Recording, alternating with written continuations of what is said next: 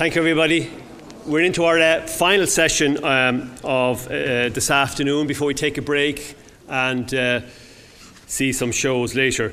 So, uh, this session is uh, a star called Henry. And when my colleagues and I, Aidan Howard uh, and Kelly Fielding, looked at what interventions we'd have during some of the debates, the first play that came to my, or the first uh, novel that came to, my, to our head was uh, into our head was a star called Henry, which had a profound impact on me personally when I read it.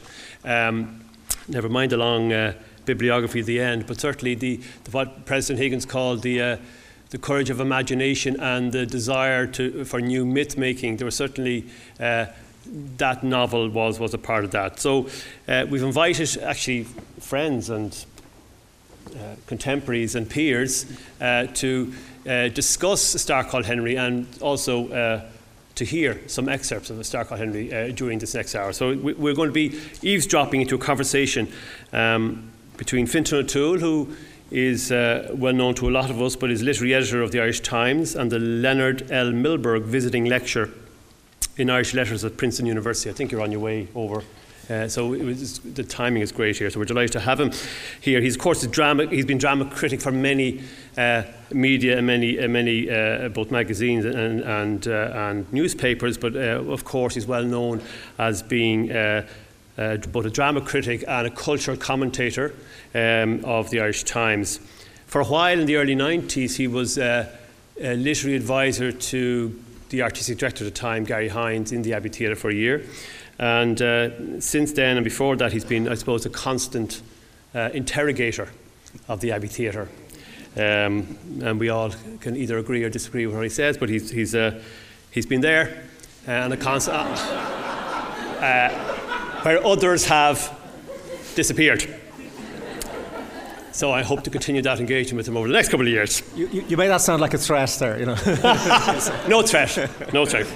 So just we won't go into the paranoid phase at this stage. Right? Uh, so, uh, uh, joining Fintan, of course, is uh, one of my heroes, um, a person that I had the privilege of working with uh, on the government inspector. Roddy is, is, is, is the author of 10 novels, uh, all the way from the commitments to um, Star called Henry, of course, which is what we're discussing today. Uh, and he, uh, of course, he recently adopted uh, the government inspector for us here at the Abbey uh, two years ago uh, to, to uh, Great Houses. So, welcome both Fintan and, and Roddy and a star called Henry.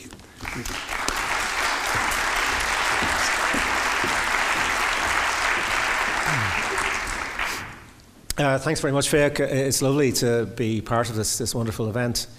Um, the 1916 Rising, which I suppose is the context that we're going to talk about uh, now, or the, the imagination of the 1916 Rising in a way, is in some ways very strange, um, it, it, always seems to me, because um, if you think back to the equivalent of this stage, obviously it wasn't physically here, but um, it is an extraordinary moment when you think back that, that the 10th anniversary production by the National Theatre um, with the widows and, and um, orphans of many of the people who died in, in, in the Rising in the audience is O'Casey's Plough and the Stars, which is a critique of the 1916 Rising.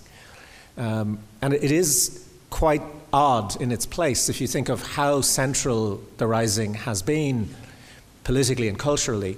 Um, the mainstream response, artistic response to the Rising, is critique. Um, there isn't a big orthodox cheerleading uh, representation of the rising, which, which says how wonderful it all was. Um, and uh, that perhaps tells us something very interesting about Irish culture um, and about perhaps sometimes the tensions between culture and art. That the cultural response to the rising tends to be one of approbation, and the artistic response tends to be one of, of very deep and sometimes offensive questioning. I mean, offensive in terms of the way it's perceived by, by many people. Um, and uh, Roddy's novel, um, Star Called Henry, um, I think arrived as a very fresh and, and uh, original contribution to that dialogue between the culture and the art, between the way in which the Rising is officially remembered and the way in which it, it, it is represented.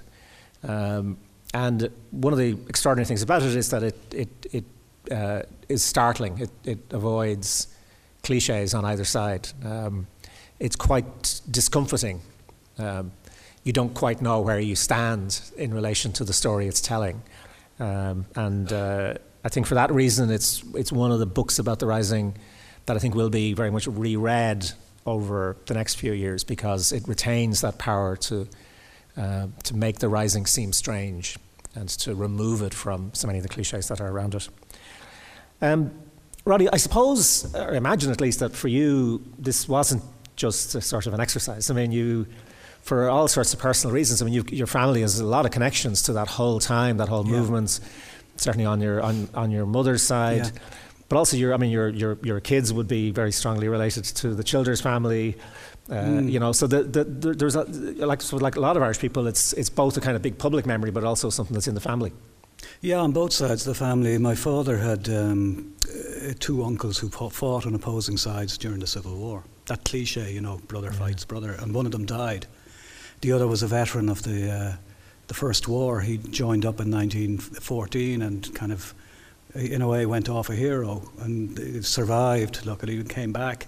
A much more complicated thing than a hero, yeah. verging on being a traitor. Yeah. Ireland had changed so much in the four years, but I suppose, yeah, the, the, the house was always full of stories, always full of um, who did this and who did what, and um, and also in part it had nothing to do with my family at all because I, I, just listening to you talking about, I think we're virtually the same age, Fintan, if I remember yeah. correctly. But my first real encounter with the 1916 Rising was a tea, was a tea towel uh, in 1966 when.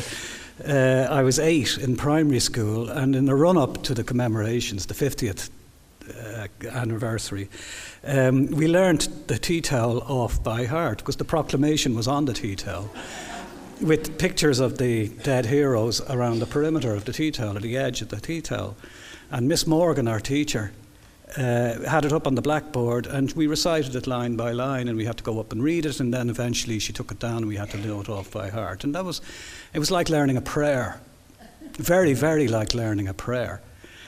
And that kind of memory has stuck with me forever. Of course, when you're eight, learning something off by heart from a tea towel doesn't seem absurd. it's perfectly, you know, you know, when you're an avid reader, what else would you do with the tea towel?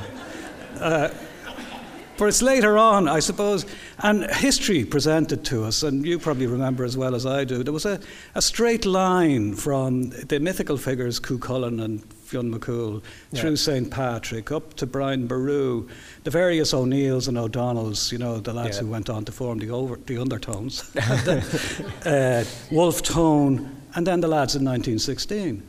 And there was no differenti- differentiation made between the ones who were made up and the ones who were real. And that was the straight line of history in primary school. And then, in a way, in secondary school, Irish history of that time, the 20th century, disappeared without trace. You know, and in first year, I went to a kind of, for want of a better word, an ordinary national school. And I moved then into the Christian Brothers. and you nod there as well, because our, our lives are very. I lost those fingers learning history in the Christian Brothers, yeah. And civics was a new subject in first year. This is 1971. And our reading material in, for civics in first year was An Phoblacht and the United Irishman. Um, and then things got very complicated yeah. later on. Yeah.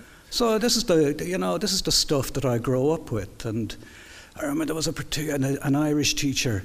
We were doing that bloody awful book for Irish, uh, O'Fionn on Fairshig uh, you know, the writings of Pádraig Pearse. And of course, criticism was impossible because he was a saint. And it was shite. it was just shite, sentimental drivel about, you know, little birds and fellas dying of TB. And oh, Jesus. It was just awful. And we, you couldn't say it, you couldn't do it. And this guy was in tears. The teacher at the front of the room was in tears talking about the beauty of this stuff, you know. you know, God love him. And you know, so all in a way, uh, it, all this was building up towards eventually the book. Yeah. You know, because there was a certain, you know, those of us who have been around for quite a while, it's a fascinating thing. We've been, I suppose, consistently Irish, and that, you know, the first time we needed an Irish passport has been consistent ever since. But actually, what it is to be Irish has changed so much.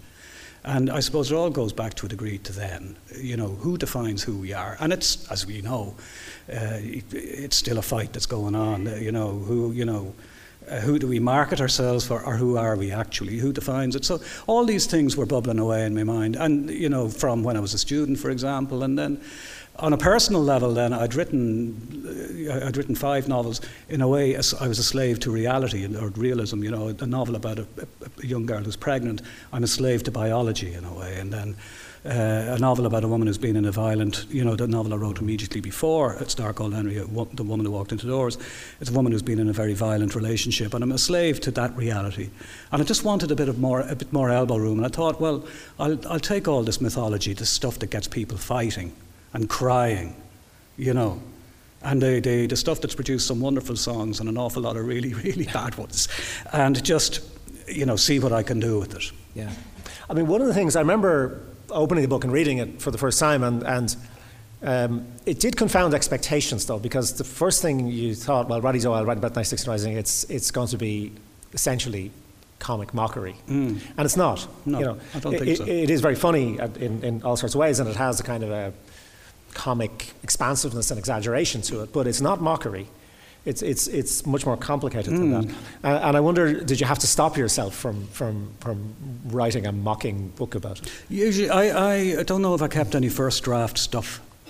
If I did, if I did it's in the, um, the National Library, but I don't remember whether I actually held on to first draft stuff there. But usually, the stuff where I go overboard is in the first draft. Yeah.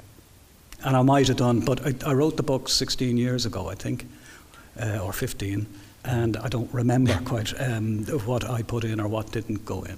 Yeah. Uh, but it, it became, when you start reading about, say, 1916 itself, because it only occupies actually a relatively small part of the book, but when you, the, the visual side of it is just stunning. And people tend to forget it. it. It all happened in a post office. I know it's the GPO or whatever, but it was a post office, and it was, Yeah. you know, they were selling stamps when the lads came running in, you know, and so it was like you can imagine yourself, you know, uh, you know, in the queue at Christmas, getting your, you know, your stamps to send off your parcels, and a bunch of lujas come in with guns, and uh, the glass canopy, the heat was so intense that the glass started melting.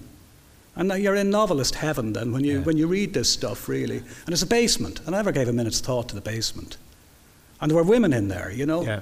And they were making sandwiches and soup down in the basement while the other lads were freeing Ireland. You know, that type of thing. Yeah, And uh, all sorts of genuine heroism and a lot of absurdity. And then how do we, do we shoot the looters or do we let them go? You know, Yeah. you know, because looting is stealing. Should we kill them? And all these issues. You know, when you read about the, the, what was actually going on in those, was it even six days, and the you know the extraordinary things that happened to quite otherwise ordinary people. Yeah. It's just, uh, it was just, it offered so much, really.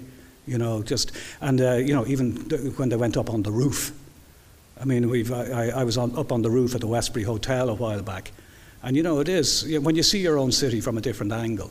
I go, ah, this is fantastic, you know. So all sorts of stuff started uh, nudging me towards, uh, you know, uh, I don't know, really, just uh, writing something that I thought would be vivid and, uh, you know, yeah, would be funny and particular to that particular narrator, but at the same time would try to capture the dramatic reality of what was going on.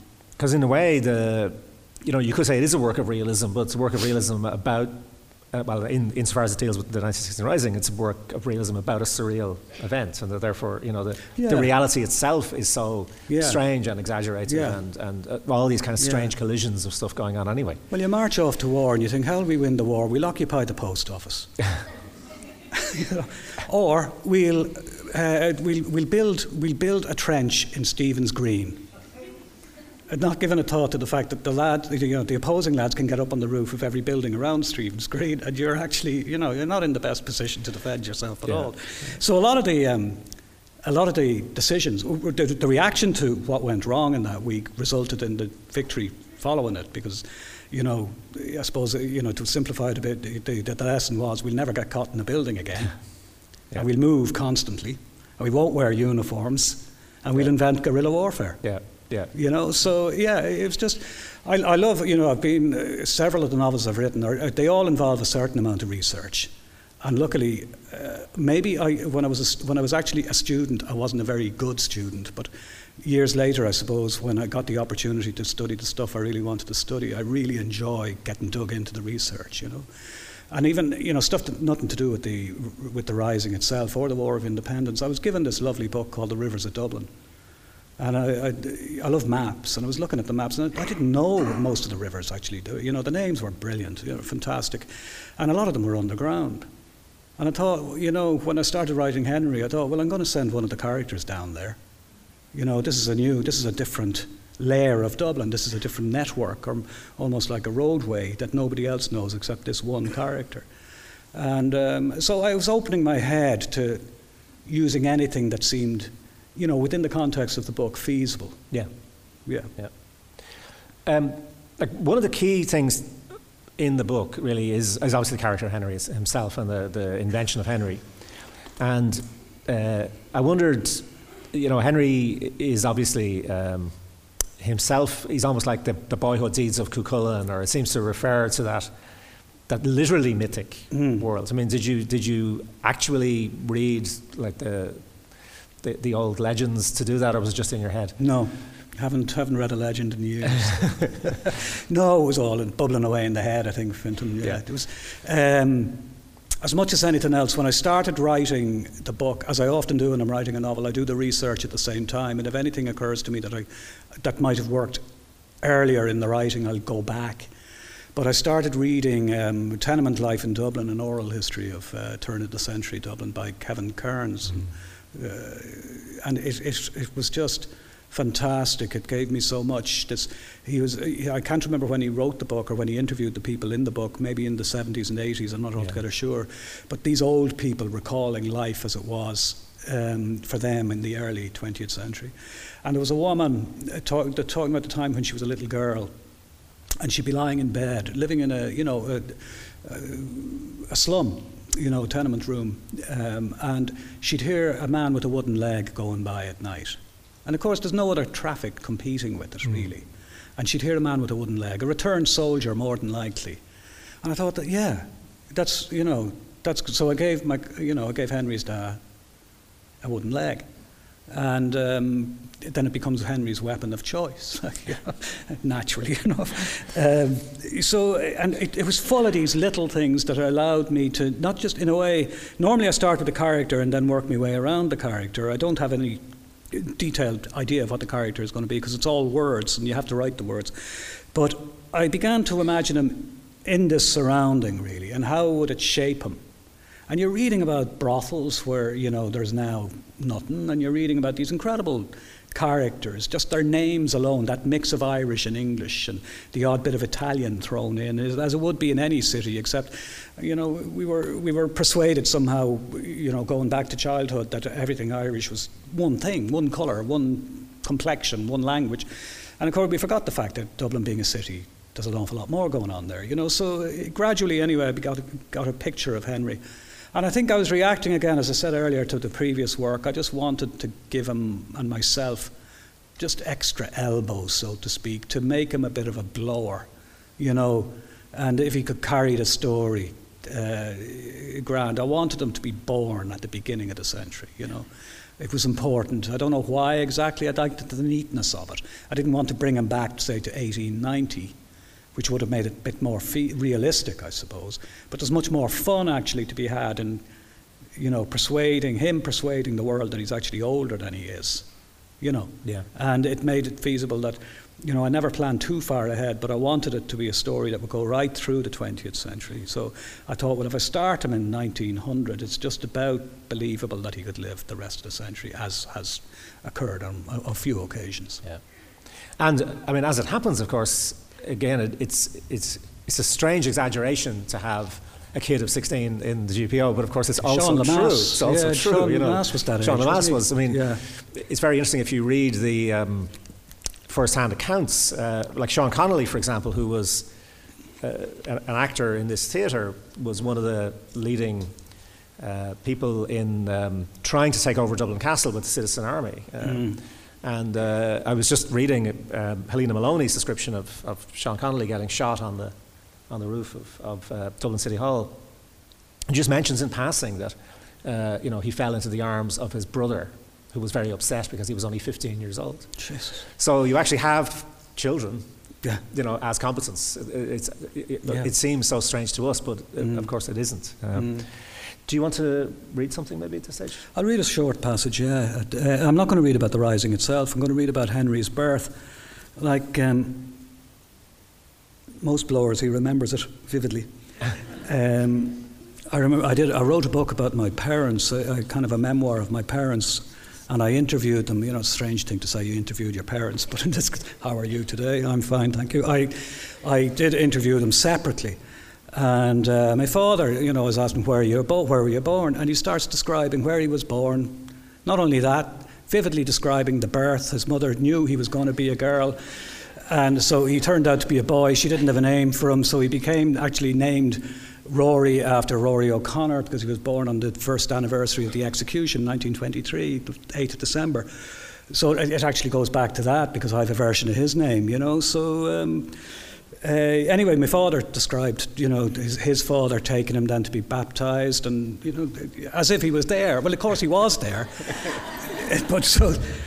Um, in a way, where did you get Henry? I, I, I, kind of I didn't lick it off a stone, so to speak, you know.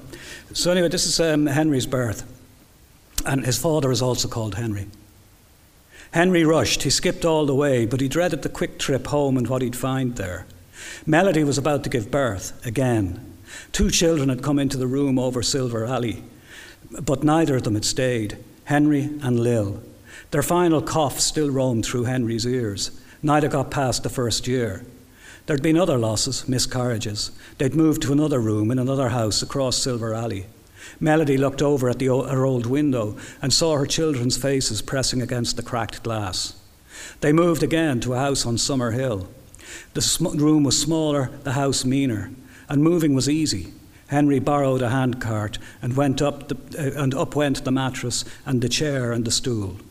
Everything else went into the tea chests the blue statue of Our Lady, the sheets, the blanket, the extra leg. They still had the knives and forks, but the spoon had gone missing. There was nothing new to put into the tea chests. Henry pushed his failure, failure to the streets of, to Summer Hill. He passed carts, met others, some, other flowing, some, some overflowing with bed frames, rags, children and grandparents, others next to empty, families on the move. Henry longed for a child to park on top of the handcart, up darker, damper stairs, through a room that promised, through a door that promised nothing. There was a window that let them look out at the yards behind the house. The window box still waited for flowers. This was the room that Henry was rushing home to. This was their last chance, he was sure of it. He was panting when he turned onto Summer Hill. He was getting old, he was 26. His hair was greying, although he hadn't seen it. He was stooped, carrying the heavy ghosts of his children. He could still feel them in his arms. He could smell them little Henry, little Lil. His love for them was an unending fight in his chest. He was always on the verge of seeing them. He didn't sleep anymore. Henry was terrified. Granny Nash was putting sheets of newspaper on the mattress, pages of the Evening Mail and the Freeman's Journal. The Baba will have plenty to read anyway, said Mrs. Drake. Mrs. Drake was the local midwife, the handy woman. She was a huge woman, a mass of muscle and slopes that looked like babies' heads bursting to get out. Melody wondered was there one in there for her, hoped and hoped there was. She sat on the chair and watched her mother laying the pages of paper on the bed. The buckets were full, one with hot, the other with cold water. The kettle was steaming. They say if there's news of a war on any of the pages, then it'll be a girl, said Granny Nash. She couldn't read the headlines she was spreading on the mattress. She was finished now. The papers were flat and orderly, and her hands were black. Mrs. Drake was over at the window. Don't open it, said Granny Nash as she gave the papers a last pat, till we've herself down on the paper. Else they'll all blow away on me. Now, my lady, she said to my mother, her daughter, up you get now. Melody stood up out of the chair. Melody, melody, elephant melody. It was cruel all over again. It was only 11 months since the last time she'd had to lie down on newspaper. She struggled the few feet to the mattress. Good girl yourself, said Mrs. Drake. Off you go. Melody lay back on the mattress. They cracked on the newspapers. They cracked and rustled under her, and Mrs. Drake lifted the window. That's a grand looking day out there, she said. A smashing day for bringing a baba into the world. The steam dashed to the open window, and the pain dashed through Melody. Stop whinging, said Granny Nash. You'll give the child a hare lip. None of that shitery now, said Mrs. Drake to Granny Nash as she rolled over to Melody. You're in charge of the water. Any more guff out of you, and I'll fling you out the window, and then we'll hear some whinging. And Melody started laughing. More pain thumped her back right off the mattress, but she was still laughing when she landed. Henry waited out on the street. He didn't want to be too near. He paced back and forth, watched at windows by hundreds of people who knew and feared his tap tap. Henry saw none of them. There was no window of his own to look up at. He was on the wrong side of the house. He went through the house to the yard and looked up at his window. It was open. He listened. Nothing. He couldn't stay there. He felt trapped. His coat was like armour. He'd be to blame if it went wrong again, if the baby didn't live. It was an idea that had become rock, a rock solid conviction in the time it had taken him to get from Dolly Oblongs to the house. It would, it would be his fault. He listened as he went to the back door and heard Melody laughing. She pushed. Good girl, there's no rush. Give yourself a rest. Mrs. Drake gathered the sweat from Melody's brow with a cloth that was gorgeously cold. Granny Nash peered between Melody's legs. She didn't have to bend. Get away from there, you, said Mrs. Drake. You'll frighten the baba. Melody laughed and pushed again. Henry, back out in the street, wore half an inch off his leg as he stomped back and back again. He tried leaning on the railings, sitting on the steps, but he couldn't stay still. He had to move. He thought about going for a pint or something smaller and stronger. His nerves were in dire need of settling, but he didn't want to leave his post. She'd laughed. It was years since he'd heard her laughing. He was frightened. He was terrified that that laugh would be the last thing he'd ever hear of, he'd ever know of Melody. And it would be his fault because of what he was. He hadn't noticed it getting dark. It was suddenly night. A bad sign, a bad sign. Poor Henry tried to ignore it. Night followed day. He ignored it, he ignored it. Melody pushed. Henry's leg got shorter and shorter. He listened to the fading echo of his wife's laughter. Melody pushed. He tried to hear, tried to remember it. He didn't notice that he was listing dangerously, dangling over the basement steps. Melody heaved. Her back was turning to screaming stone. It's a hairy head. Get out of my light. Mrs. Mrs. Drake cupped the head in her magical mitts. The warrant of it, she said, and sighed. There's power there, I'll tell you. Welcome home, my treasure. Melody, Melody pushed again. Henry toppled into the well of the basement. Melody pushed, and I, me, Henry Smart, the second or third, came charging into the world in a, on a river of water and blood that washed the news off the papers. Melody fell back on the mattress. Mrs. Drake held me up by the legs. She dangled me for all to see like an almighty salmon she couldn't believe she'd caught. There's a lad, Mrs. Melody, she said. He must be a stone. He must be more than a stone. A lad and a feckin' half he is. His cord is as wide as me wrist. She slapped my arse and the air around us sang. Thank you.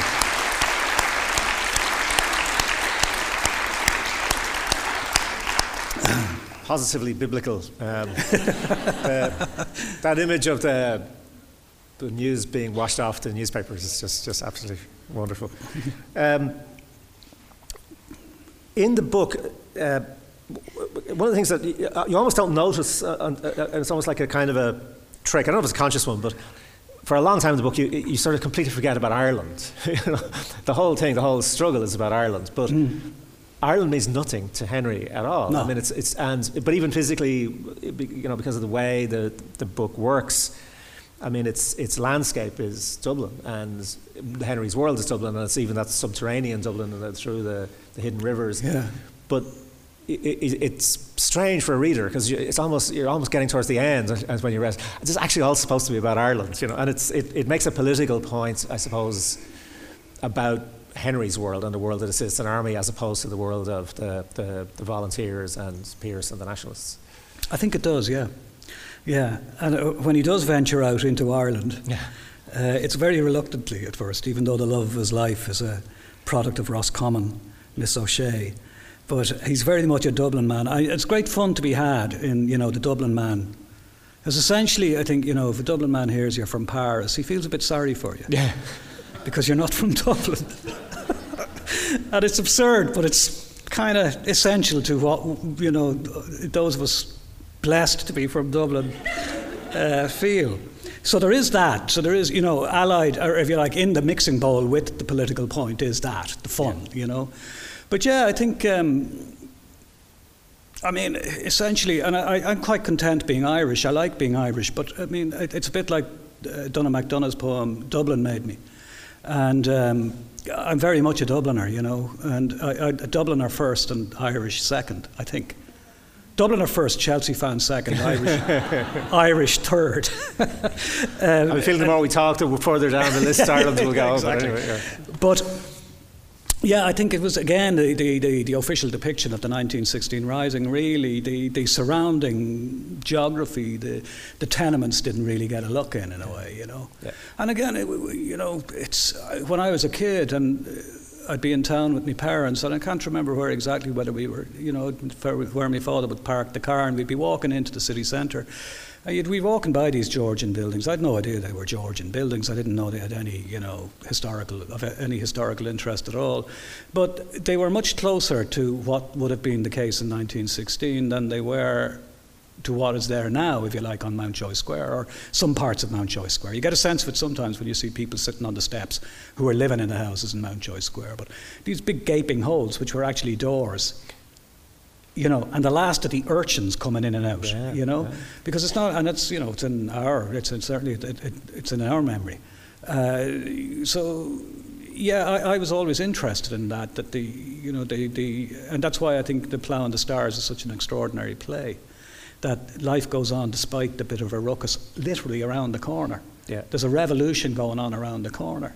Yeah. And uh, I think I, I, wanted to take, in a way, take a, a Casey an O'Casey character and put him in the middle of it instead of on the outside looking in. He'd be in the middle. He'd be in the inside, feeling quite lost actually, and looking out. Yeah. If that makes yeah. sense. Yeah. I mean, it's funny again the way the it's almost like the reality um, mirrors the book rather than the other way around. Um, after the book came out, I was I was reading that they released the witness statements, which are a fantastic treasure, really. There's no revolution anywhere that's as well documented as, as the Irish one because of all these uh, extraordinary first hand stories. But one of the stories was just a little moment of detail of one of the guys who was in Boland's Mills with De Valera. Um, and it struck me as a kind of a, a, it was almost straight out of the Star called Henry, where mm.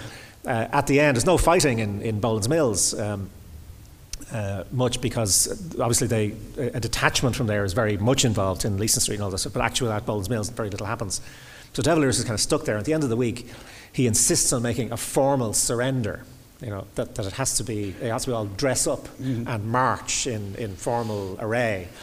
And one of the guys says, you know, we, we, were very upset. We didn't know what was going on, and but we all thought, well, he's the he's the boss. We have to do this. Except for one fella said. Uh, F this for a game of soldiers, I'm off, and hopped over the wall, and they never see him again.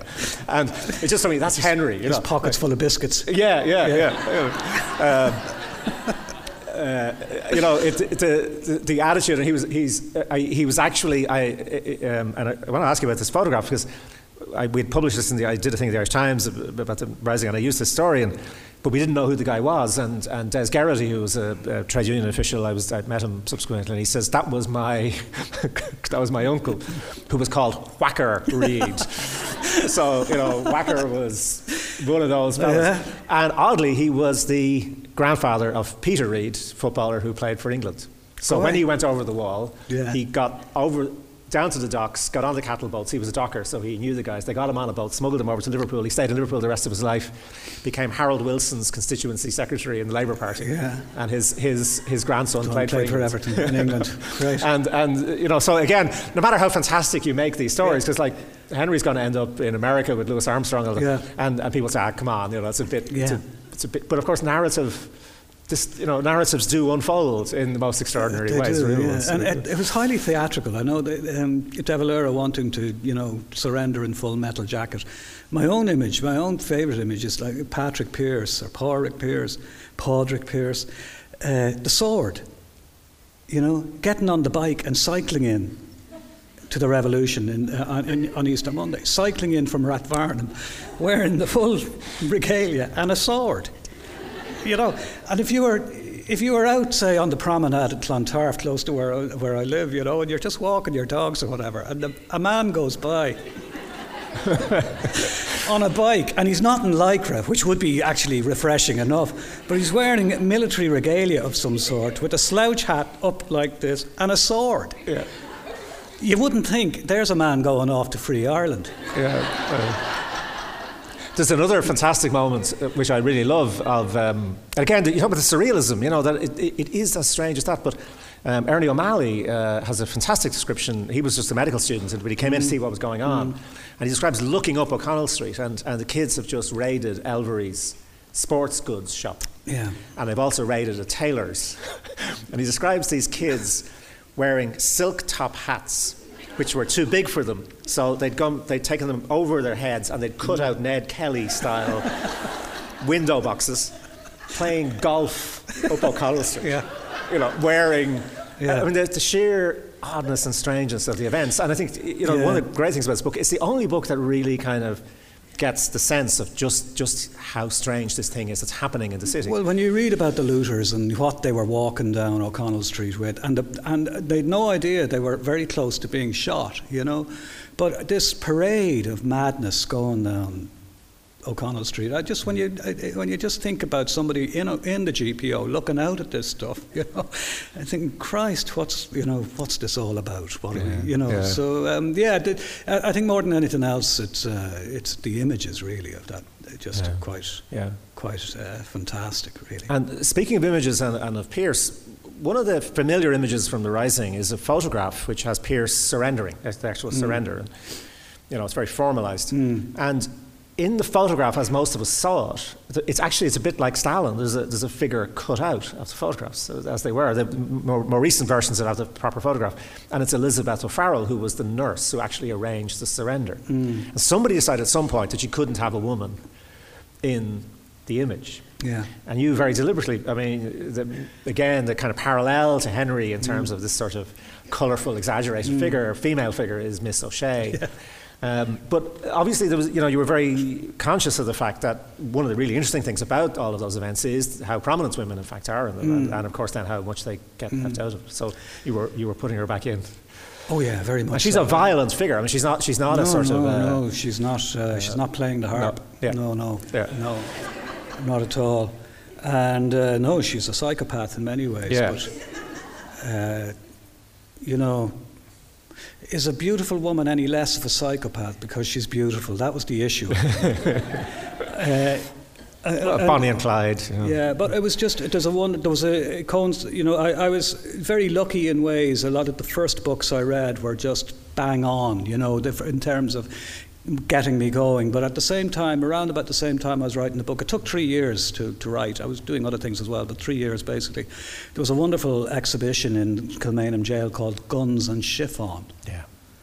And there was a lovely booklet with it as well. But it was fascinating about during the Civil War, uh, Kilmainham housed women, exclusively women, aged I think something like 14 to 80. Yeah. Die-hard Republicans who you know wouldn't wouldn't say yes. Yeah. And uh, that really sparked off, I think, Miss O'Shea. You know, the notion of Miss O'Shea, and. Um, yeah, I just wanted to. Um, yeah, I suppose Henry's gripe is that he was cut out of the picture. Yeah. He's beside De Valera, Yeah. and he was cut out. Yeah. And in one version, in the early textbooks, his elbow, his elbow survived, and he could point to that and say, "That's my elbow." But then they, that even got cut out, so he wasn't in the picture, even though he was there. He saw it all, Yeah. and he was never an MP. He was never a TD. He was, you know, he, you know, he never got the. the so, uh, and so, uh, in in a way, while he's cut out, I put other people in. In a way, Yeah. you know. Yeah. Well, uh, Miss O'Shea, it's not. Uh, uh, fundamentally, I think it would be kind of a bit slightly dishonest of me to say I was making a political point there, because more than anything else, I wanted her to be as full and as larger than life as Henry. They're the perfect match in many Yeah. ways, you Yeah. know. Yeah. Yeah, And again, it is that, that mythic side to the book, you know. Yeah. yeah. Yeah. yeah. Um, I mean, but I mean, you mentioned political, but I mean, the book is very political Mm. uh, because Mm. uh, the deep, deep, deep cynicism and skepticism in the book about the people who begin to take over. You know, Mm. so certainly in the second half of the book, you know, you get that sense that actually power is shifting. Yeah. And certain people are going to take advantage of that power. And of course, this, this leads on to the, the next books and, and, and figures like Henry who really don't have any place in, Yeah. in, in the Ireland that merges. And I wondered, uh, I suppose it's inevitable that you know you're not just writing about the past; you were also writing about the present. I mean, that mo- had to have been influenced Oh, yeah. to some extent by the way Ireland was when you were writing the book. Yeah, well, I never, I, I, I've, uh, you know, I, I, I wouldn't lose sleep over it, being, over it being categorised as historical fiction, but I never saw it that way. It just happened to be the narrator was an old man. Yeah, Like my father is alive, he's, he's 90, and he's one year younger than the state. You know, and I don't think he sees himself as historical because he inhales and exhales, you know. yeah, Uh, and my mother's 88, and uh, they're both, you know, very alive. So I never saw it as historical as such. But yeah, it is political. I mean, it's really fascinating. Ernie O'Malley is probably the person who captures it in that in his uh, on another man's wound, where he explains basically in very clear language what it's all about. So, you know, why do you shoot a policeman? You shoot the policeman in the hope that the black and tans will come into the town and set fire to the local creamery and convert the local popula- population to the cause of republicanism. yeah, That's what it's all about: reprisal, counter reprisal, counter counter counter reprisal. And when he and he, he he expressed it as bluntly and as clearly as it could possibly be expressed. And Yeah. you know, when you live in a quieter time, and uh, it's a shock. It is really a shock. Oh, that's that, at least in part is what it's all about. That's what you do. And of course, that was happening right up to uh, the time when I was writing the book. yeah, yeah. You know, uh, you know, a bomb would be planted in the hope that something would happen. So it's, uh, uh, yeah, it didn't feel like uh, his. It, it felt like a, a different version of um, the day. You know, as as Yeah. often is the case, it's great. There's a certain continuity. When you mentioned Elvery's, it, like Elvery's is a- like the name Elvery's is a godsend because everybody knows about Elvery's and it's still there. Cleary's, was Cleary's there, is you know, there, yeah, all sorts of places So many places there. there. Yeah, Trinity College, of course, Yeah. its cranky form was there, and uh, so a lot of the places were, uh, you know, they were there. So it, and that brings a kind of uh, something as a novelist, something as simple as a name of a shop yeah, can. It's like a. a, string that brings you, you know, back, and you could just pluck the string, and the note brings you back a hundred years, just because you walked by Elvery's a couple of days ago. yeah, Somebody else walked by Elvery's a hundred years ago. It's brilliant. yeah. Yeah. Yeah, yeah. Um, we'll bring in the audience. I'm sure people have lots of questions they'd like to ask. Just ask for two things. One is that the, the usual, you should be warmed up by now, so the gap between me asking for questions and that sort of deadly silence will be as short as possible. And also, if you would frame your statements in the form of a question, it would, it would help. Um, Yeah. So there's, Yeah. there's That would uh, help. There's somebody up there. Um, would you want to wait for the mic? It's just coming to you, just for everybody else's sake. Thanks very much.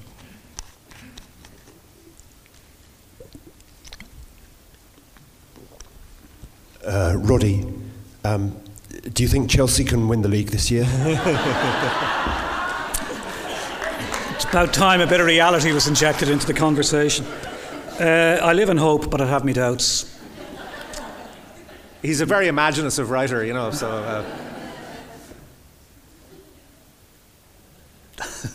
y- y- yeah, you're obviously all um, tired of serious subjects. Yes, thanks very much. There's a lady here.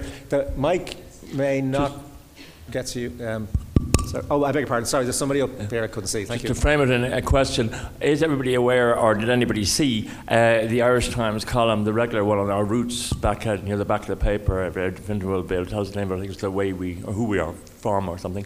And they had a, a mention just the other day, I happened to notice, the um, pension records are being put online for people who were involved in the I- old IRA from 1916 on, or the whole war, but it's combatants for, um, from the Irish side.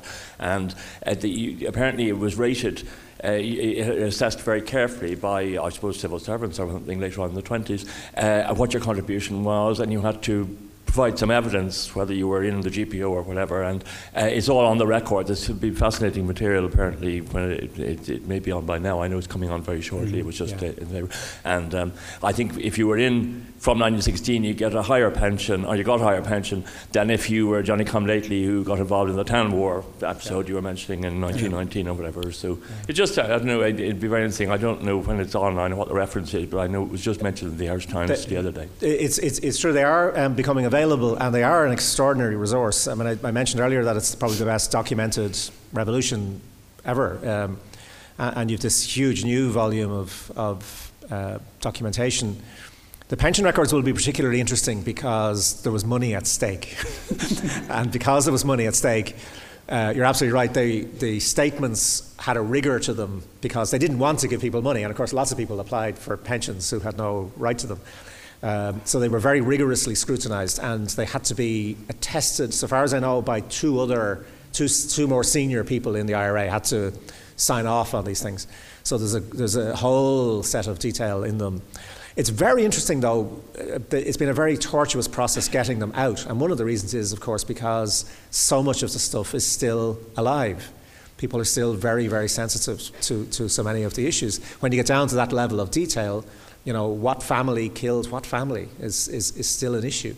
And uh, we were just mentioning already the, this is the original uh, hardback of the, the, the, book, and there's a wonderful photograph on it, which is uh, kind of a silhouette of a kid mm. against uh, a sort of cityscape, and he has what looks like a gun. I it was, a, it was on his shoulder, yeah. and like just apropos of this thing of the memory still being alive, you were just telling me a story about that photograph. Yeah, when the book came out originally in 1999. Uh, I, to my shame, I can't remember the name of the family now. I, I, I, have it down somewhere. I wasn't anticipating the question. It just struck me when Fintan brought that particular edition. Um, one of the children of that boy was in Eason's and saw the photograph and said, That's dad, because they knew the photograph. And they, he lived in Conquer Hill in Clontarf. And um, I met them. I met uh, two of his children. We went, to, we had dinner. And uh, when he retired, he started carving little puppets and they gave me one of his wooden legs. I have a, a little wooden leg about, about that size. Absolutely extraordinary. So yeah, they were very much alive, and I think he lived in in Malahide, and so there, and she lived and still lived, and one of his daughters still lived in Plant, in, in Clontarf and Conquer Hill. Yeah. Great name for a rebel to live at, isn't it? Conquer, yeah, Conquer Hill. Hill. yeah. And uh, he, the other the other man lived in Malahide. Yeah, so it's it is still yeah, it's, it's very vivid. Um, so there's a something there, and I'm, I'm going to come to this lady here now. Yeah. Thank you. Well, it's just from my own memory. Um, I'm 72 now, and my father was involved in 1916 up in North King Street. He was on his way cycling in from Clontarf on his bike. They were going up to the magazine fort in. Um, in, but that didn't uh, come about. But um, he had a package on his back of his bike in brown paper. In it was the ammunition that he was going to use and it fell off the bike. And an RUC man said, uh, "Sir," but my father uh, uh, dressed very, very. You know, he was working in um, the um, in Talbot Street, you know, the uni- uh, anyway, you know, the place down there was very Republican, uh, Republican outfitters, so he was dressed very well going in to fight the revolution. But the package fell off the back of the bike. The RUC man said, Sir, you've dropped your package, and handed it back to him. And uh, Daddy, Sean Ford went on his way. Yeah. Uh, just a little side from that, my father didn't talk about it. He said, if, you have, yeah. if you've carried a gun, if you've ever shot a gun, you don't want to talk about it. So mm-hmm. I think a lot of, and I think there are very few of us left children of people who are actually involved. Mm-hmm. So that's a little Sean. Uh, and, yeah. I mean, it's a very good point, and it's perhaps why the literature is so important because the literature not only is wonderful literature in itself, but it also takes the place of the personal stories which were never told. You know that, mm-hmm. as you say, so many parents, fathers never never even tell, told their children very much about it. The people who boasted most about it were probably the people who didn't actually do anything very much. Yes, please. Um, thank you both very much. It's been just a, a lovely session. Um, just touching on the last point that the, the, lady made about, you know, how it was never spoken about, and if your father carried a gun, you know, he didn't talk about it. And I, have uh, my wife works with people now who are sort of between the ages of 70 and 90, and she encounters that a lot. That you know, there that there are people coming forward now who are saying, you know, who have interesting documents and so on buried under the bed, and so we never thought about it because it was never spoken about. Um, I'd be of your generation as well, and one of the things that I grew up with, uh, particularly growing up in you know sort of a very divided County Monaghan, uh, uh, was uh, you know there were monuments to the old IRA, and uh, you know if you dared to kind of create a comparison between the old IRA and the IRA, which was now actually active in other parts of Monaghan town and across the border and so on uh, you know, you were very often very severely reprimanded and told there is no comparison. You know, these guys who are doing this now are some kind of brutes and animals, but the old IRA were heroes. I'm just wondering, in the course of your of your researches, when you began to investigate the period of 1916 and particularly the period afterwards, did did did, did, did you did you find uh, that that firstly would that have been something you would have encountered, Roddy? That that sense that the old IRA were just not to be compared with the new IRA, and Well, did like you find in actual fact that that that did, you- did I mean did you find that uh, it was all honourable, or did you find evidence of dishonour, or did you find that there was pragmatism, or how did that strike you as a writer? Uh, yeah, that that that that uh, that opinion or attitude would have been something I'd grown up with myself. Yeah, and a lot of people would have done as well. The difference between then and now, or now as it was then, so to speak. Um, but another great book I read, The IRA and Its Enemies by Peter Hart, which was like almost like a parochial history, of the IRA in Cork, and uh, how you know it's almost like Fianna Fáil, Fine Gael. If you were, you know, if you were in one parish, you were Fianna Fáil. If you were in the next parish, you were Fine Gael. That rivalry, which often expresses itself in football, in the GAA, and blood on the pitch, uh, was taken to, you know, more extremes. So, uh, you know, when you when you when you when you read deep, I think. Now, I haven't read deep about the topic in 15 or 16 years, so it's all a little bit rusty. But that particular book springs to mind, where, you know, again, I'd, I'd reiterate that I'm, I'm very happy I live in the Republic of Ireland, and whether it could have been achieved without uh, a, a war of independence is very debatable or whatever, you know. But um, when you read just uh, what was done and the, the dirty deeds that were done, uh, there's no escaping the fact that it's not black and white. It was, you know, it was presented to us in school as the battle between good and evil.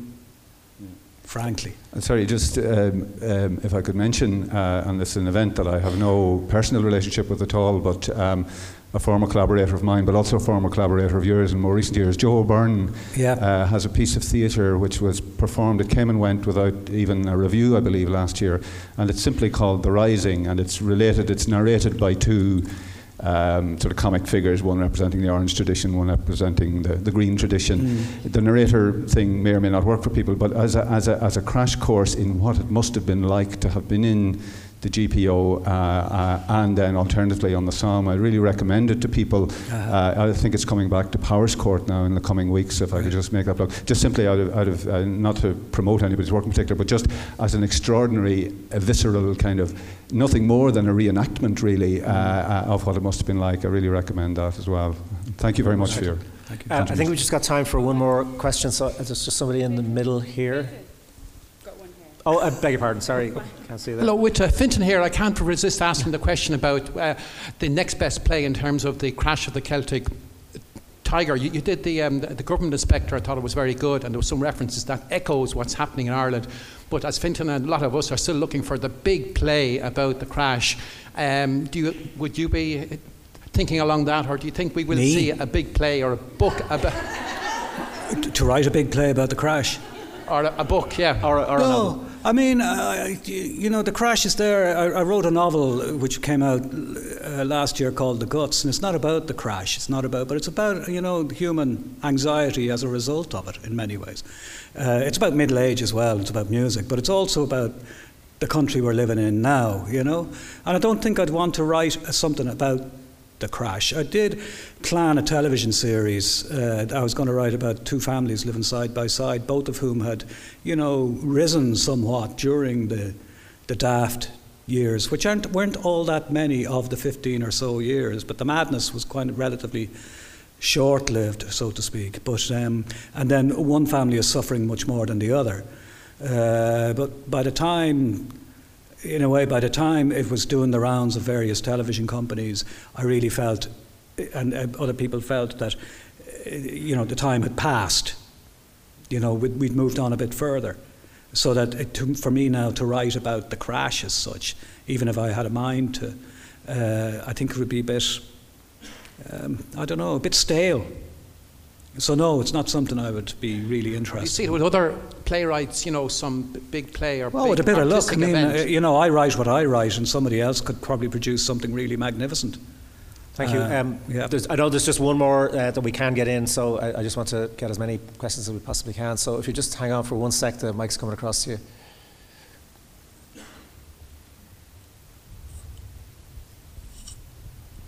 Oh, yeah, thanks very much. Um, I just wanted to ask to tie in with some of the discussion earlier on because there was some talk about the dangers and pitfalls around dramatising uh, real people from history and real traumas that have occurred, etc., etc.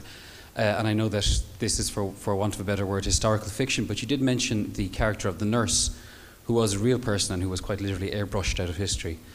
And you talked about her in the context of something. Um, I know she might have been useful to the story, and you also wanted to portray uh, women in a particular way to explore the, the characters of women at the time in ways that they're not usually.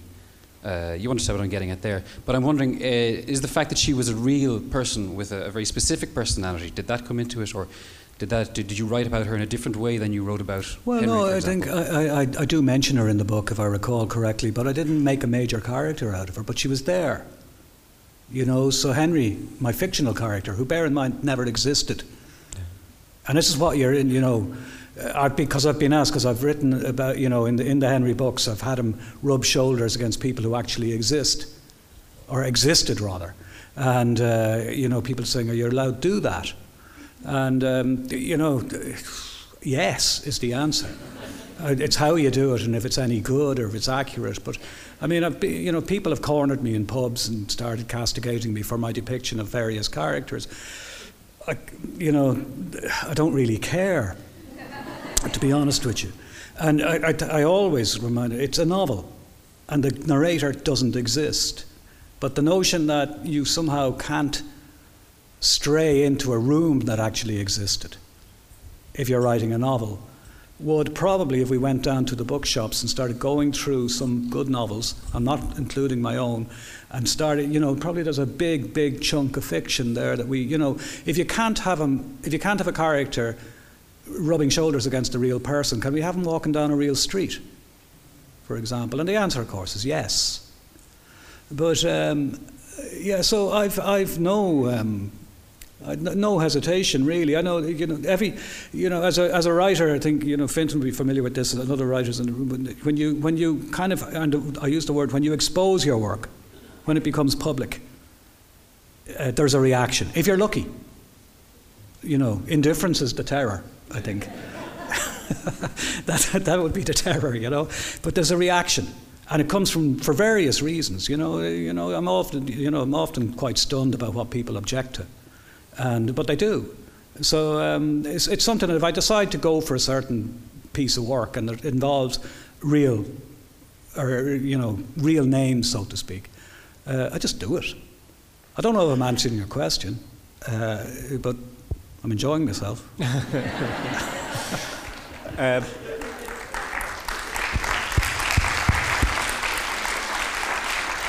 we're going to have to finish up. Um, somebody was uh, asking a question earlier on, or ma- making a point about um, the way in which you know the the modern IRA monsters, the the old IRA heroes, you know, and um, one of the things that imaginative fiction and drama does, it does lots of things. I mean, it gives us lots of pleasure. It, it gives aesthetic pleasure. It works in its own terms completely.